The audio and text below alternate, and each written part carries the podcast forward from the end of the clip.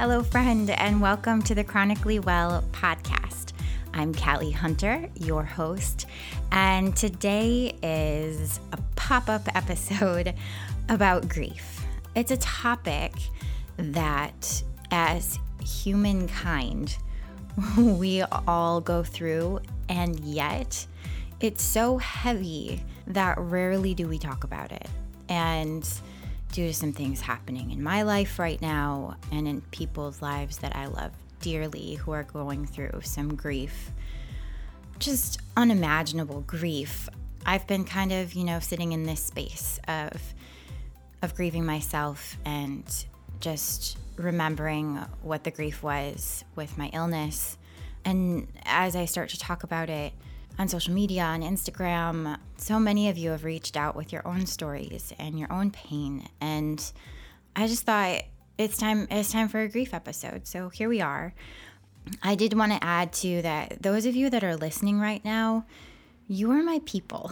You are my near and dear. You are the reason that I put this ridiculous equipment together and sit down and talk into a microphone by myself with my neighbors walking by on the street thinking I'm crazy, which, by the way, if you hear cars going by, I'm sitting in my plant room right now. If you follow me on Instagram, you know that that is my my heavenly oasis. I'm sorry if you hear cars, but I feel like this is my jam, so this is where I'm going to record from now on. So you, you might hear some cars, and you can probably just sense the peaceful green of the plants. Anyway, what I was going to say is that if you're listening today, you're the reason that I have any content at all, because when I got sick, I knew that I wanted to help people if I ever got through it. And so because of that, if if you're listening today and you're interested in coaching, I have mini sessions. I have some packages put together to go through these topics. Grief is one of them, in depth, and come up with a plan for you. If that's something you're interested in and you're listening today, just use a code podcast listener and you will get ten percent off any mini sessions, any coaching packages, anything that you want, because I'd really like those of you listening to this podcast to get the best deal out of coaching because, because you're my peeps. So if you're interested in that, I have the link to coaching in the show notes. So we're talking about grief today, and the thing is that I feel that there are a lot of lies swirling around about grief, lies people tell us and lies we just kind of assume for ourselves. And I want to break those today. I want to bring them out into the light, and I want to destroy them. So there are three main lies that I see as the biggest issues surrounding grief. And let me just preface all of this by saying I am not a grief counselor. I am not a grief expert, but I have experienced it, and I also am a researcher of research. So when I was going through my own grief and trying to understand it, I looked back to a lot of the research from people like Elisabeth Kübler-Ross, as much information as I could find on grief to help me navigate my own journey. So I'm trying to share some of that information with you today. Okay, so lie number one. We only experience grief when someone dies. Such a big lie. We experience grief anytime something we lose, something we expected, anytime something that we love or something that we hoped for changes. We have to grieve what was in order to accept what is. And lots of times that changes so suddenly, so abruptly, that it causes grief. When I was in graduate school, we had to take a class on grief. And oddly enough, it was through the communications department. It was for like speech and language students, but we took it with them. And I'm so glad, because this class that seemed like it completely did not apply to what I was doing has honestly been one of the most helpful sources of information for me, even as I grieve today. The teacher of the class shared with us that her husband had had a stroke the year before. And not only did she have the resources and the material, but her life experience taught me so much about grief. And that's really the first time that I heard about grief as something more than just the loss, not just the loss, because hello, immense loss when someone dies. But in addition to the loss of a life, grief can come up when we lose something we wanted, something we loved, someone we loved. You know, it can happen. So in her case with her husband, he was a different person after the stroke. He couldn't talk. He couldn't move the way that he used to before. So in a sense, she lost her husband. He didn't die, but she had to grieve what it was that she thought life was going to be in order to accept life as it was now. And she also gave us, you know, because a lot of us that were taking the class were going to be working in the schools and with parents, and what parents go through when they find out that a child has a disability. And those are the things that, you know, I share with parents at meetings weekly. Your child has a learning disability. Your child has autism. These are not things that are easy for a parent to hear, because every parent, when you find out, when the, mo- the moment you find out that there is a baby in that belly, you start imagining what their life could be. You know, as much as you try to protect yourself and you don't want to go down that road, you imagine, you imagine what they're going to be like. You imagine them playing baseball, or you imagine them putting on their ballet slippers, or you imagine them playing with their hair. You do all of these things and you imagine what their life is going to be. And then if you find out that there's something that is different about them, something that's not typical, as much as you want to deny it, it kills you inside, and you have to grieve what it is you thought the life of that child was going to be for what it actually is. And um, that's something I try to keep in mind as a school psychologist all the time. And it plays a role with illness too, doesn't it? So I know a lot of you listening today have a chronic illness, or you have chronic pain, or you have had some sort of trauma in your life that has altered what you wanted or altered what you thought life was going to be. And that creates immense grief. So don't minimize it. Don't say, well, you know, they're not dead, or, you know, at least they're still alive, or, yeah, true, good, gratitude, awesome. But grief serves a purpose too. So don't diminish it, and don't believe that just because someone hasn't died doesn't mean that you don't have to grieve this. Lie number two, there is a right way to grieve. There's been so much confusion about this. Friends, there is not a right way to grieve, okay? The reason I believe there's so much confusion about this is um, I brought up Doctor Elisabeth Kübler-Ross earlier. She is just, she is the goddess of grief research. So if you want to look into grief, if you're uh, an Enneagram five and you like to research these things, check out Elisabeth Kübler-Ross. There was a book that I, I read recently on grief and grieving that she wrote with another author, and I can't think of his name right now, but I'll list it in the show notes. It's a great resource. It's more for people who are experiencing the grief of losing a loved one than the grief of finding out you're going to die. So the reason Elisabeth Kübler-Ross came to all of this is that she was a hospice nurse, and she noticed that with her patients that there was this similarity in what they would progress through as they found out they were dying and as they grieved the loss of their life, um, as they faced death. And so she was able to put these into a framework. Now, what gets confused is that people assume that this is some sort of trajectory, some sort of plan that you must follow. And if you don't follow these steps and completely leave one step to the next, then there, then you are a failure and you are not grieving correctly. And you know what, you guys, I'm just really tired of formula-driven living. You know, that I, I, there, there are some great books out there. There's some great resources. But the minute you put your mindset into a framework of living, you have limited yourself so much. You've really kind of betrayed your own self. So what Elisabeth Kübler-Ross is saying, and, and this is a quote from her, is that these are tools to help us frame and identify what we may be feeling, but they are not steps on some linear timeline in grief. So she put these together. It's a way to understand. It's a way for us to look at those feelings that we have and be able to understand it and understand them, and not to say, well, I'm I'm feeling this. I'm feeling anger right now, but shouldn't I have already been past it? That is maybe one of the worst things you can do when you're grieving, is trying to analyze it in that way. So that being known, knowing that you can progress through these stages in any order and any shape for any amount of time, and it's not wrong.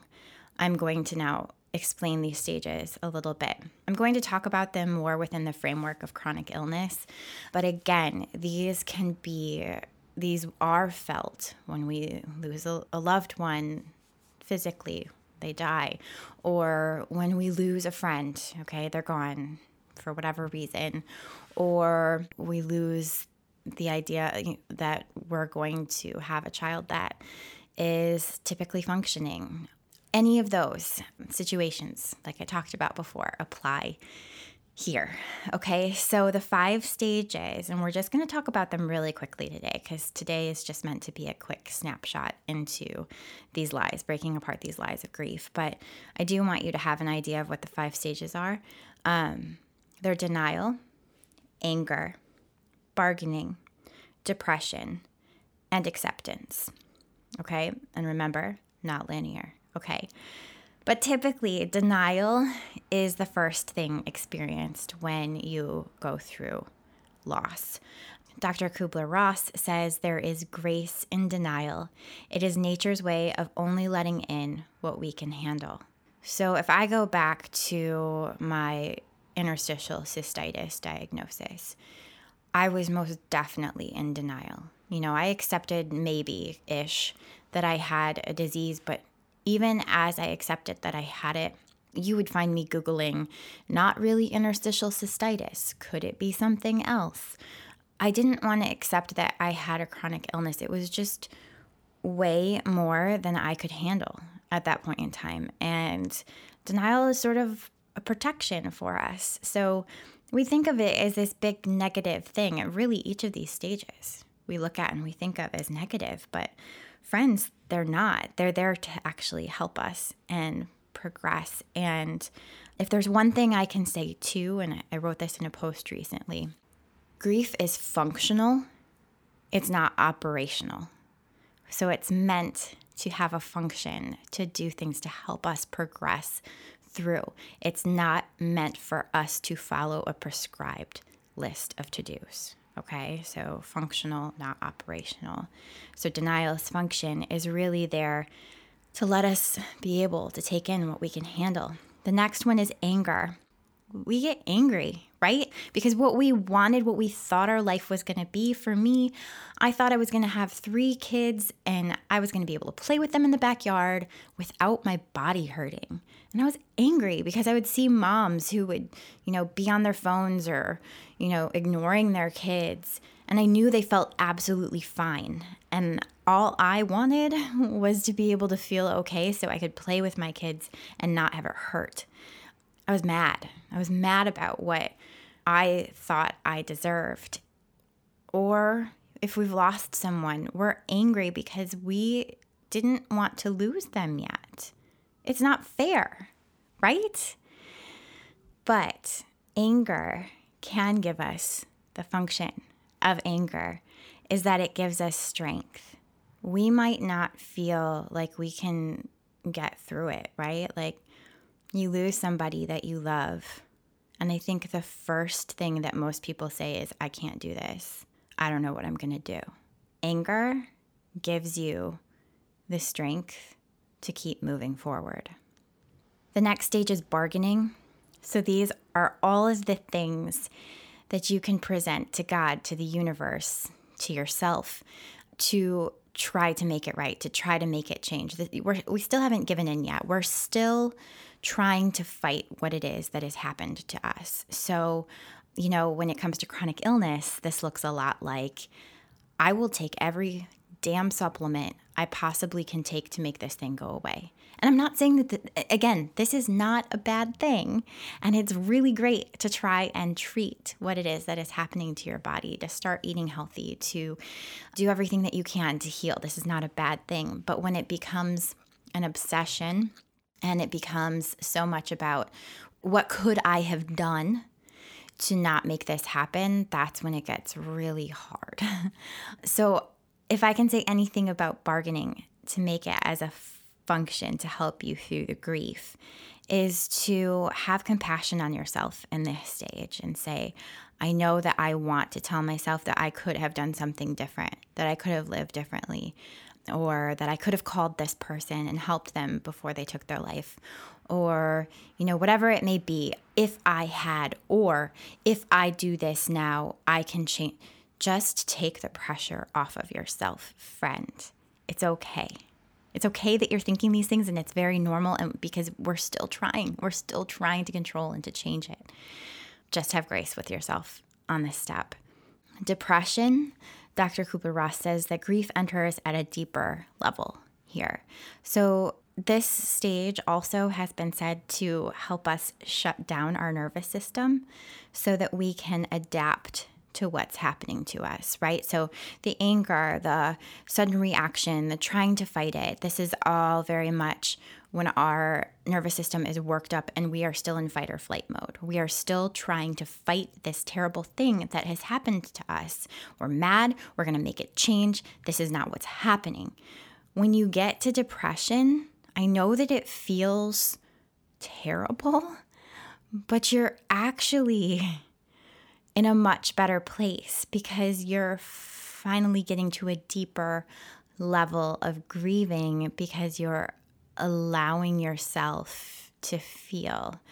I've heard before that feeling the feels is actually redundant, right? Because if you feel something, you feel it. You can't feel the feel. I mean, maybe you could just feel it deeper. But when you do get to this stage, it means that you are slowing that nervous system down so that you have the space, the emotional space, to actually start to deal and adapt to what's happened, okay? So for chronic illness, this was when I started to get really sad about what had happened, and I thought at the time that it was a really bad thing, but it was what I needed. I needed to be, I needed to, I needed to be sad over the fact that my life was going to be different now, because it's hard. If you lose a loved one, the worst thing you can possibly do is look at yourself and say, why are you so sad about this? If there was ever love there, the opposite side of that love when you lose them is going to be immense feelings of sadness and loss.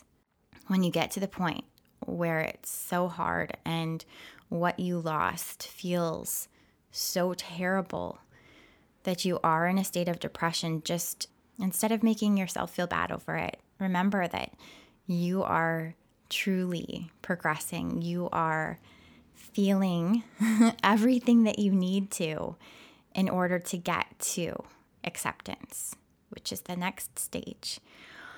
And acceptance is what it is, what it sounds like. You know, the more I read and the more I look into healing and even death and spiritual leaders and teachers, all of them have a message. And it's the same message that I came to in my own healing journey without having read anything. But as I started reading, I was like, this is it. This is what I've been talking about.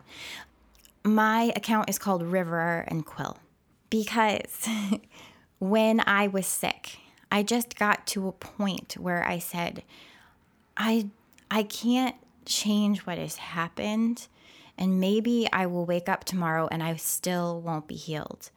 But I am always healing, and I am going to release myself into whatever may come and see this moment in front of me as beautiful.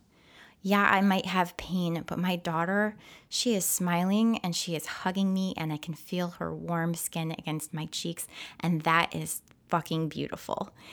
And I was tired of letting those moments pass by because I was so sad about what had changed for me. I was so sad that I was not healed, that I was losing myself in the present. And the whole idea of acceptance, I believe, is really just surrender. Not that you have to be happy about losing something so dear to you, your health, your loved one, your future. Sometimes it's even your own life. You don't have to be happy about this. But I promise you, the moment you get to that surrender, that acceptance, you're going to feel an overwhelming sense of peace. People of certain faiths call it the peace of God, the peace that passes understanding. But I think any of us that have gone through loss, and most of us have, you do get to, and I call it sort of like the breath after the cry, like you, you experience all of the grief, and then you breathe and you get that hug from that person that you love, or you see that flower that came up through the snow, and you lose sense of right and wrong, and you just feel what is and is beautiful in front of you.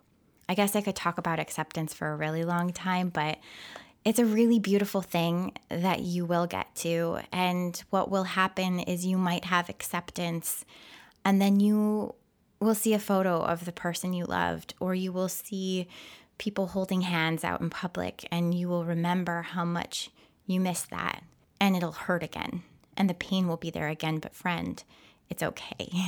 This is what grief does.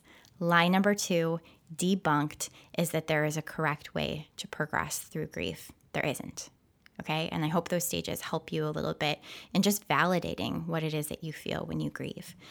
Final lie, lie number three, is that time heals all wounds.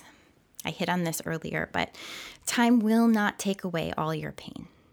You may get to a place of acceptance. There will still be pain.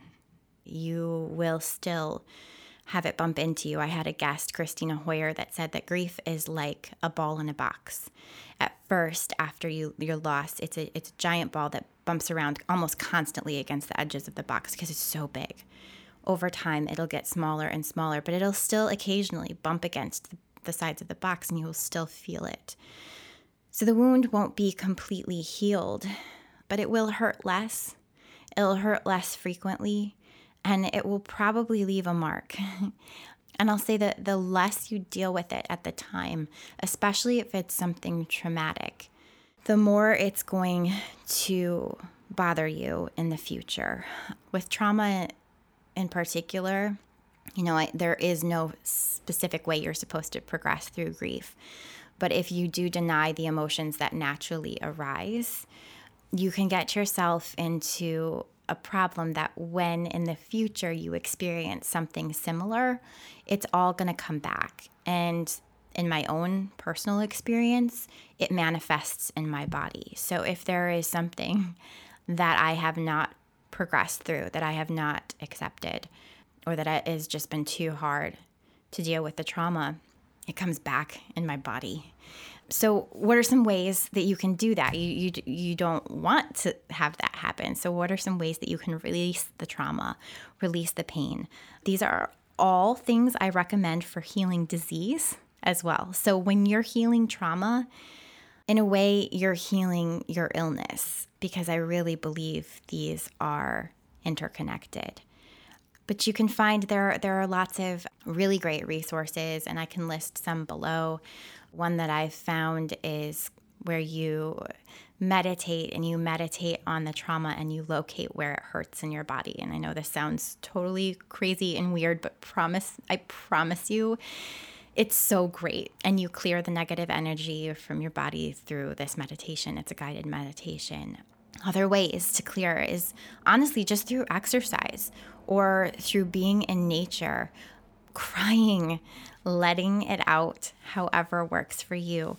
Creativity, huge for trauma recovery and releasing the trauma.